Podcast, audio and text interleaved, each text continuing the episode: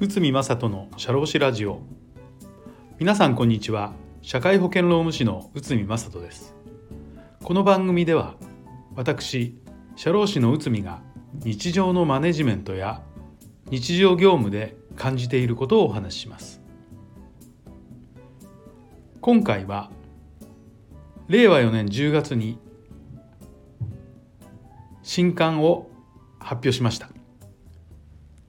えー、上司のやってはいけない令和版ということなんですけどダメな上司にならないためのお話をですねえーと、112項目でお話をさせていただいてるんですけどそのうちの一つ今回はすぐに答えを与えてしまうと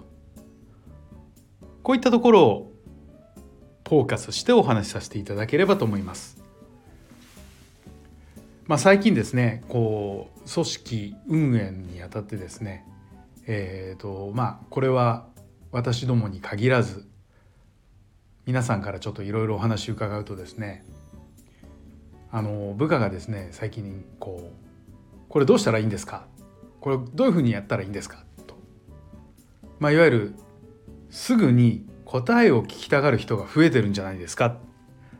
そんなことをこう業務の雑談交じりにお話しされる定石の方が増えてます。まあこれビジネスの現場では、まあ、答え正解って一体何なのっていう話多分皆さんお分かりになると思うんですけど 1+1 は2というような形で綺麗な回答が出るっていうことはあんまりないですよね。まあ学生の試験のように答えが一つだけだっていうことは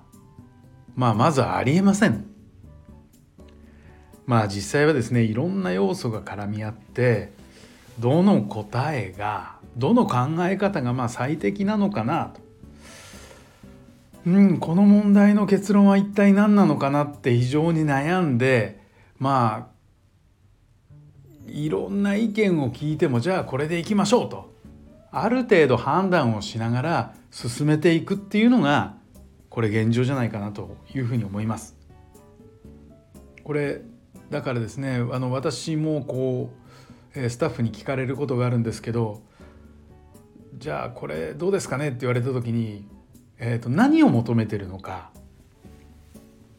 何を本当に聞きたいのかっていうことをまず吟味しますね。だからすぐにこれがこうですよねこれがこうでしょっていうような形で即答はしてませんというかできないのかなと。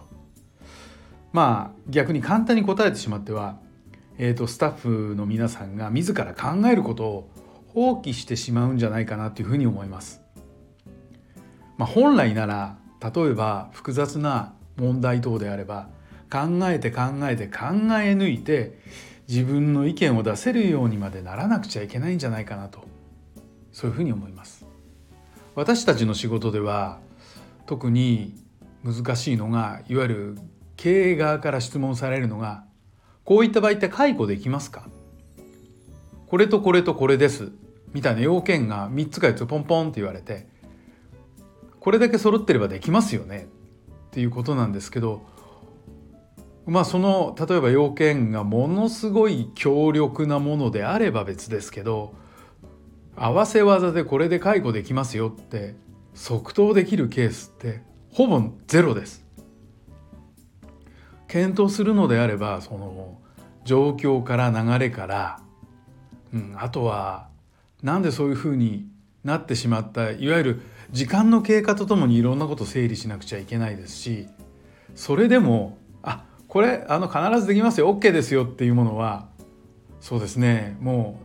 う20年ぐらい仕事してますけど一件もなかったんじゃないですかね。まあ、最終的にうんって悩んで、まあ、あの弁護士さんと打ち合わせをしてみて、えー、方向性出してくださいぐらいな感じなのかもしれませんし、まあ、実際にその弁護士さんと一緒にですね、えー、そういった、まあ、プロジェクトみたいな形で組んでこう考えるっていうこともありました。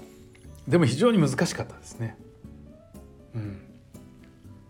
まあそういったことをいろいろ経験してですねそれでも難しいなって思うんでそんな簡単に正解があるもの、まあ、特にそのいわゆる解雇とか退職勧奨とかそういった問題はですね方法としてこういう方法ありますよっていうことはお伝えできるのは、まあ、簡単なんですけどそれでじゃあ法的に OK になるのかならないのかって言ったらまたちょっとそれは違う問題になっちゃいますよね。